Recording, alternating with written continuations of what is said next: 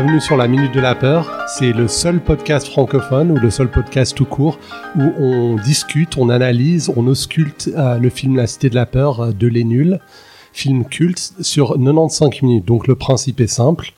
Euh, ce qu'on va faire, c'est qu'on va prendre chaque minute du film et chaque épisode, on présentera une minute du film.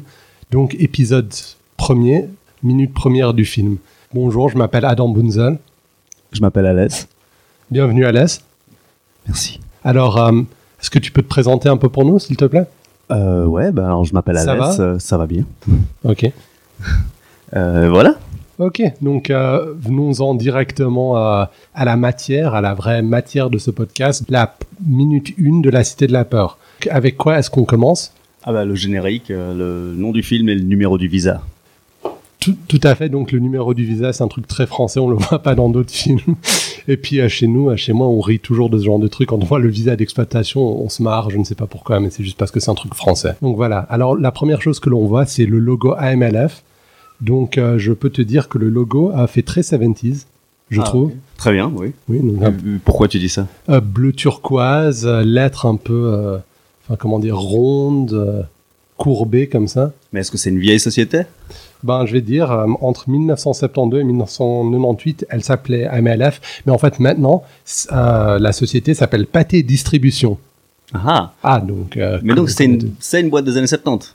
Euh, je ne sais pas si elle, oui, enfin, je ne sais pas si elle existait avant, mais en tout cas, dans cette période de 20 ans, elle s'appelait AMLF, et puis maintenant, elle s'appelle Pâté, nom qui est connu de tous, je pense, surtout à Genève, mais ailleurs aussi en France, etc. Oui, particulièrement, ouais. Non, parce qu'il y a beaucoup de compagnies qui, euh, au fait, ont des logos qui sont euh, volontairement vieux. Comme ça, on peut pas dater le film forcément quand on voit le, le logo. En fait, il y a pas mal de logos qui sont restés inchangés. Surtout à Hollywood, euh, style. Columbia, TriStar, tout ça. Exactement. Ouais, on a gardé un peu l'esthétique ancienne. Ah, Même quand tu as une entrée en image de synthèse, après le logo il redevient moche. Ouais, tout à fait. Ouais. On voit ça souvent. Euh, ouais, surtout dans le film, par exemple Zodiac, dans le film au début, on voit le logo de Columbia, je pense, ou la montagne, c'est quoi? C'est Paramount? Puis euh, avec le grain d'un film des années 70, puisque le début se passe dans les années 60, le début du film.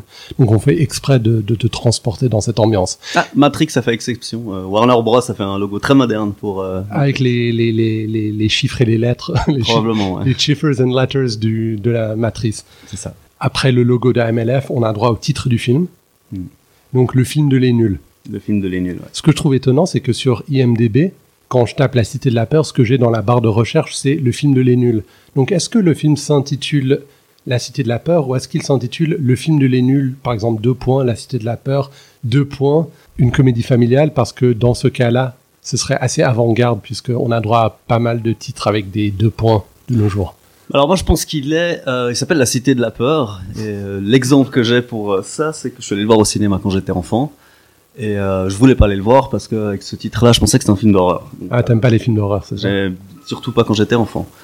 Et euh, du coup, euh, c'est des amis qui m'ont emmené de force euh, en me disant mais non mais c'est pas du tout un film d'horreur, arrête tes bêtises et tout ça. Et euh, on en reparlera tout à l'heure. Il commence avec quelqu'un qui crie. Euh, J'étais pas du tout rassuré. C'était en 1994, je crois, la date de la sortie du film. Ok, c'est oui, bah, je, je pense ouais. Il était relativement nouveau quand il était au cinéma, j'imagine. Ouais, ça, ça m'étonne pas du tout de toi. tu m'avais jamais dit cette anecdote, mais euh, ouais, voilà. Donc ensuite, euh, on, on voit le nom du producteur, Charles Gassot. Donc il a produit plusieurs films plus ou moins célèbres, dont La vie est un long fleuve tranquille, de, en, sorti en 1988. L'as-tu vu? Absolument pas. Moi, je l'ai vu, j'ai été déçu, on me l'a conseillé, et puis je n'ai presque aucun souvenir, donc passons. Très bien. Ensuite, Le goût des autres. J'ai beaucoup aimé le goût des autres. 2000. Avec Bacri. Oui, tout Ouais. à fait. Je Et n'ai Chabat. Chabat aussi. Ah, donc euh, on reste dans la famille un peu. Exactement. Je ne l'ai pas vu. D'accord. Ouais, il, est, il est très bien, il est, bien. il est assez plaisant. Mais Chabat, il reste assez souvent dans la famille. hein. Ouais, mais Chabat, il est un peu partout, quoi, je pense. Mhm. Ouais. Mais il travaille souvent avec, euh, avec les mêmes personnes. Mais Chabat fort en ce moment? Ok. Donc euh, ensuite, j'aimerais parler un peu du logo où c'est écrit le film de Les Nuls, c'est un peu un- une sorte de rectangle aplati au centre. On dirait un peu un ruban. D'accord. Puis j'ai toujours aimé l'esthétique de ce logo. Et peut-être parce que ça me rappelle un peu subrepticement comme ça le logo du, ruban rouge dans Dragon Ball.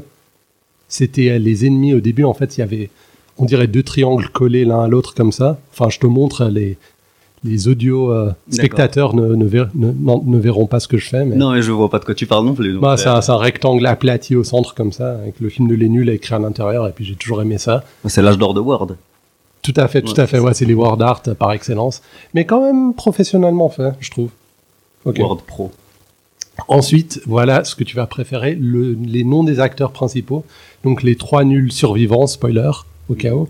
Donc, euh, mais dans un ordre particulier qui n'est pas alphabétique. On commence avec Chantal Lobby. Euh, ensuite, on a Alain Chabat et troisièmement euh, Dominique Farrugia. Ils ont probablement pris la femme d'abord, puis par ordre alphabétique. Ok, pourquoi pas, ouais, ça me semble logique. Donc Chantal Lobby, euh, c'est seulement son deuxième film, le, La Cité de la Peur, après euh, Ils sont grands, c'est petits, sorti en 1979. Et puis d'après ce que j'ai pu voir sur IMDB, pas un très grand rôle pour elle. Mais c'est bien de savoir qu'elle avait fait du cinéma avant. Ensuite, c'est surtout une émission de, de télé avec Carrette euh, pendant longtemps, un truc d'été euh, Ah ouais. avec des sketchs et tout ça. Ouais. En fait, je dois dire tout de suite, je ne suis pas vraiment connaisseur des nuls, j'ai toujours préféré les inconnus. Le seul truc que j'ai vu des nuls, vraiment, c'est ce film. Et puis les sketchs, j'en ai vu, j'ai pas vraiment aimé, mais j'ai essayé plusieurs fois, à plusieurs reprises, j'ai jamais aimé. Alors, il y a des très très bonnes choses, euh, il y- en a des moins bonnes. Il faut dire que les nuls, euh, si, pour pas dire de bêtises, je crois que leur carrière entière est assez courte. Donc il y a vraiment beaucoup de matériel qui a été euh, qui a été fait en très peu de temps. Donc c'est un peu le système à l'américaine, type Saturday Night Live ou tout ça, où en fait il faut produire chaque semaine des sketchs avec les inconnus que je préfère aussi. Euh, eux euh, faisaient cette télévision euh, tous les tous les trois mois et puis il y avait le, temps de préparer le matériel. euh, il fallait pas forcément fournir un sketch chaque semaine. Et puis dis-moi, en fait, parce que les inconnus, ils se, ils se, ils se mettaient dans le carcan d'un format qui était celui de choses qu'on peut voir à la télé, genre des pubs, des émissions, le, le journal télévisé. Est-ce que les nuls faisaient la même chose ou est-ce qu'ils avaient des sketchs plus généraux? Euh, bah, il y avait, il y avait de tout euh, vraiment. Quoi. Il y avait, euh, il y avait l'objectif nul, enfin objectif nul, qui était, euh, qui était une mini-série qui se passait dans l'espace, qui en revenait plus ou moins à être de- des sketchs, mais il y avait un thème récurrent. Euh, il y avait l'émission, ça c'était, c'était vraiment euh, exactement la même chose que SNL, donc euh, Saturday Night Live. C'était vraiment exactement le même format avec un invité qui participera à plusieurs sketchs. Ouais, Assez Et, étonnant. euh, ouais, oh, c'était une bonne idée qui marchait bien aux États-Unis. Est-ce que ça a bien marché en France? Bah, l'émission des nuls a très bien marché. Après, euh, la- les premiers invités de la première de Saturday Night Live, c'était la réunion de Simon Garfunkel. Et puis, euh, ils avaient comme premier invité les nuls, si je me trompe pas, cet acteur euh, qui ne joue pas dans la Cité de la Peur, mais qui devait y jouer, Lanvin, Gérard Lanvin. Gérard Lanvin. Qui Ah pas oui, joué dans la Cité de la Peur euh, parce qu'il était blessé. D'ailleurs, on, en, on Ouais, reviendra on en sur Gérard Lanvin pour des raisons que je te cache pour le moment. Que tu me caches. Mm. Ok, donc euh, Chantal Lobby, elle a été dans 29 films, soit dit en passant, jusqu'à maintenant. Ouais, elle a fait le film de Légitimus, euh, des Inconnus. Elle était euh, dans euh, Anti-sur-scène.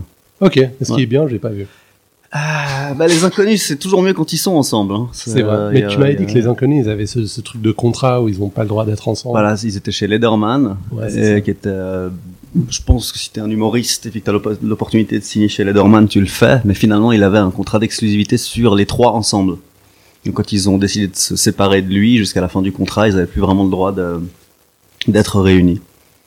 Ok. Donc euh, bah, les, les Campan et Bourdon ont fait pas mal de films ensemble.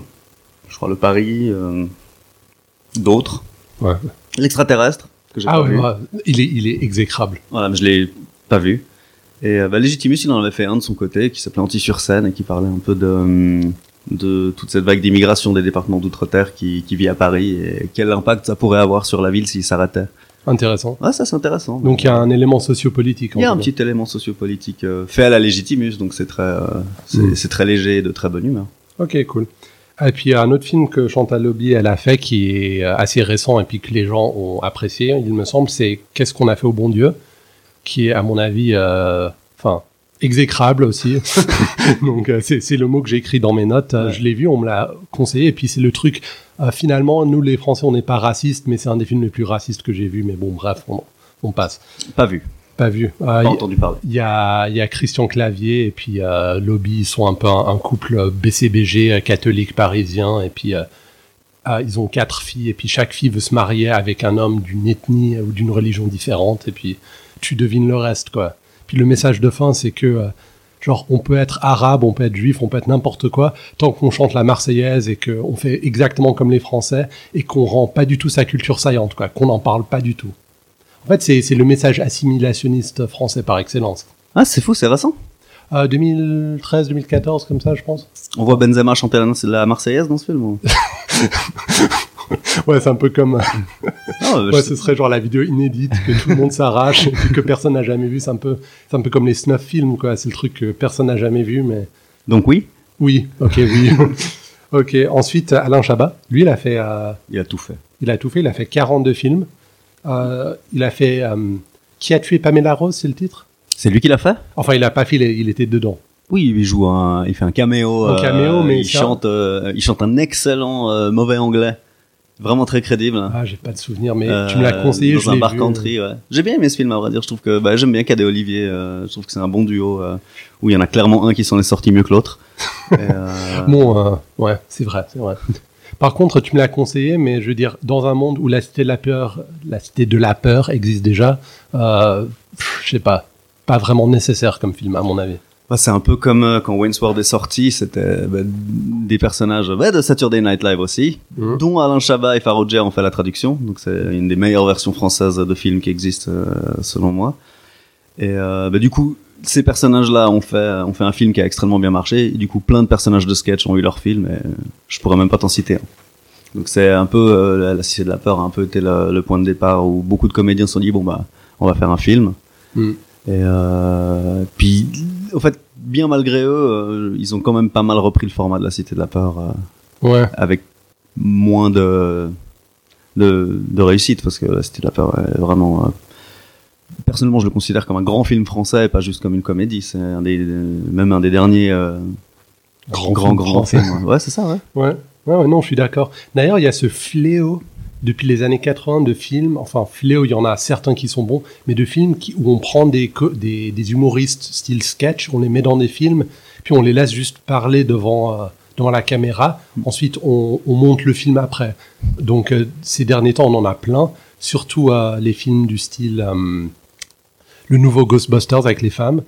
pas vu mais euh, il est dans ma playlist euh, Netflix à regarder Ouais, en fait, euh, ce film et puis les autres films de ce réalisateur, le truc c'est que genre on met la caméra sur sur les personnes, c'est c'est presque pas un film, c'est juste du riffing, genre je parle, tu parles, on fait des blagues un peu improvisées, il y a pas de script et puis tout est fait dans le montage, tu vois, il y a quasiment pas de scénario. Donc on laisse des gens drôles être drôles, mais finalement c'est pas drôle. mais peut-être que bah, l'exemple de Ghostbusters c'est qu'il y avait quand même euh, bah, il y avait Bill Murray euh, Ramis Dan Aykroyd et une quatrième personne Ernie Hudson, merci ouais, qui euh, finalement ont laissé tellement de, de one-liners ouais, que peut-être que les gens se rappellent de Ghostbusters comme un film rempli de, one-liners et ils oublient que Nightliner. et ils oublient que euh, qu'au fait il y a un scénario extrêmement bien construit derrière parce que Harold Ramis fait rarement les choses euh, par accident. c'est vrai. Il a fait un jour sans fin. C'est vrai aussi. et, du coup, bah, les gens se rappellent de ça, mais ils oublient qu'il y avait un très bon film derrière. Donc, euh, on a capitalisé sur le souvenir. Et voilà, on voulait un film avec plein de one-liners. Donc la seule fois où ça a vraiment marché, puis ensuite ça, ça a pas marché depuis 30 ans et puis on n'a toujours pas retenu la leçon, je pense. Non, on la retiendra probablement pas. Puis je crois pas que c'est des films qui ont, été un échec finan- financier. Non, donc, c'est euh, jamais des échecs parce que, euh, surtout en Amérique, on est tellement affamé de, de bons films comiques qu'on prend ce qu'on peut prendre. Puis ça marche principalement sur le charisme de l'acteur principal, du style, euh, ouais, genre euh, Bill Murray ou, euh, ou autre, quoi. oh, Bill Murray fait des, fait des efforts euh, Ouais. pour faire des, des bons films. Ouais. Bon, il tient sa parole. Hein. Il s'est trompé de, il s'est trompé sur Garfield. il a, il a, il a confondu le nom du, du réalisateur en disant ah bah, j'ai très envie de travailler avec lui. Alors il a accepté le film, mais au fait c'était pas lui. mais et il a dit bon bah je le fais Ah, quand même. ah oui, je me souviens, c'était quoi déjà le. Je connais pas le nom du, j'ai oublié le nom. Ah, du mais c'était en fait, c'est presque le même nom. presque le même nom. Ah, faut- ben, on Ouais. vous le dira dans l'épisode prochain. Probablement. ok. Donc, oublié. venons-en à Dominique Farrugia. Ah et Dominique Farrugia. Ah c'était mon préféré. Vraiment? Ouais, ça a toujours Ah, je trouve été, que euh, s'il y en a un des trois qui est un peu en deçà, c'est celui-là. Euh, en matière de performance d'acteur. Mais alors, Farouja, euh, il était scénariste pour Les Nuls avant d'être, euh, avant de jouer dans la troupe. C'est vrai. Et c'est les autres qui ont insisté pour que, pour qu'il participe. Je crois qu'une fois, il y a quelqu'un qui était absent sur un tournage. Bon, bah écoute, maintenant tu y vas, quoi.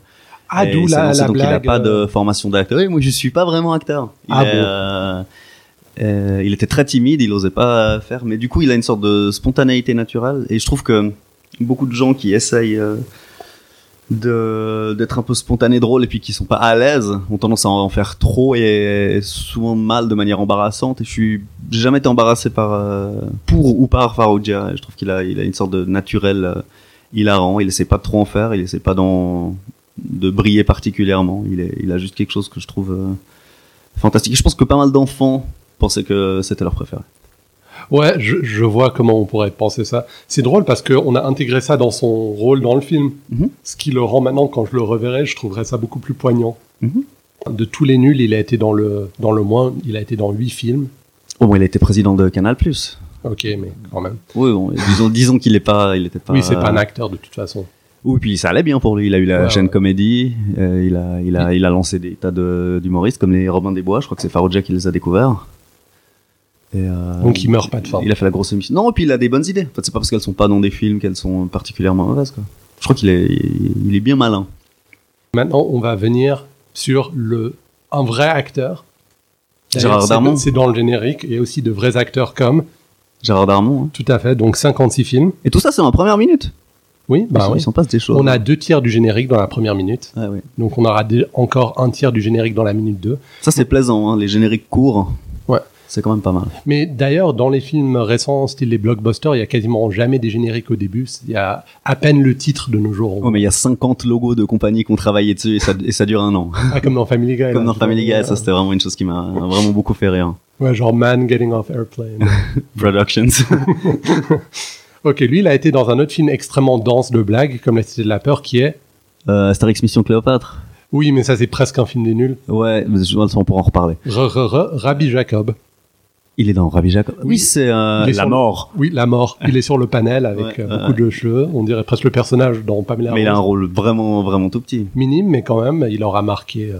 Bah, Rabbi Jacob, pour moi, c'est le meilleur film français de tous les temps. Il n'y a pas, il y a pas de discussion. Ça.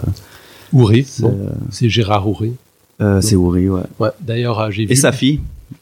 Euh, qui au fait euh, elle a un nom anglais qui est finalement après a, ah ouais, a fait pas mal de films euh, en son nom il manque Uri, il manque Gérard Horry dans, dans la chose c'est vraiment un film là tu me parlais de Christian Clavier et Chantal Lobby qui parlait de, de, quelque chose qui a trait à la race ou à la religion ou à la culture. Rabbi Jacob un exercice de style parfaitement réussi où De Funès le bon raciste français qui qui, je trouve ce film absolument parfait.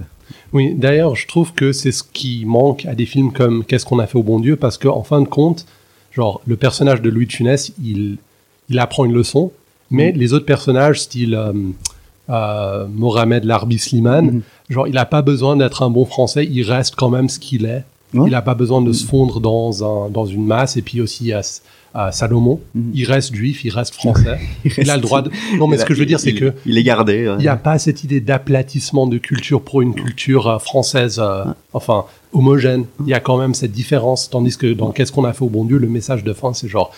On est français, point à la ligne, et puis tout le reste, on n'en parle pas, on n'a pas, on veut pas le savoir. Donc, je trouve ça un peu problématique. Mais on va pas. Euh... Bon, on est encore un peu hors sujet, mais vu qu'on est sur ouais. le Rabbi Jacob, il n'y a pas le moment où il réalise que ce qu'il pensait était mauvais. Ouais. Louis de Funès, puis il y a des violons, et puis il y a une scène de drame où tu vois qu'il ouais. a changé. Au fait, il y a juste une évolution naturelle qui fait que les choses sont pas aussi claires qu'il le pensait quand il était en train de tripler un Belge dans le trafic.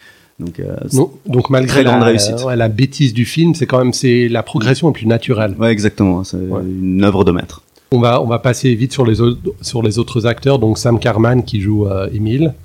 C'est qui jouait dans Navarro. Ah ouais? Ah ouais, qui joue. C'est la première fois de ma vie que j'ai reconnu un acteur que j'avais déjà vu ailleurs. hey, mais c'est le gars de Navarro. D'ailleurs, il est né en Égypte. Big up, je suis égyptien. Sam Carman, né à Port Saïd. Mm. Euh, ensuite, Patrick, Patrick Lisan qui joue Grimaldi, qui est le détective qui dit non, je déconne. Le... Personne n'a dit que vous étiez idiote. Ou, ouais. C'est enfin, lui aussi. Enfin, non, maintenant. Euh, maintenant, je trouve. Maintenant, je le trouve super. Ouais, exactement, c'est lui. Ensuite, Jean-Christophe Bouvet. Voilà. Qui joue Martini. Il mmh. a été dans un film plus ou moins célèbre, Marie-Antoinette de Sofia Coppola, okay. où il joue le duc de Choiseul. Ensuite, Eric Prat qui joue Garcia, c'est l'autre détective qui est un peu enrobé, disons. Lui, il a été dans OSS 117, qui est un autre film parodique de genre. L'as-tu vu? J'ai vu des bouts. Si je l'ai vu, je m'en rappelle pas. Voilà. Il est pas mal. Le okay. premier est meilleur que le deuxième. C'est là où il chante Dalida. Euh... Je ne sais plus. Ok. Mais bon. Bon, moi je trouve euh, du jardin un peu insupportable ces derniers temps, donc. Euh, là où j'adore du jardin, c'est dans les ratés de euh, un gars et une fille.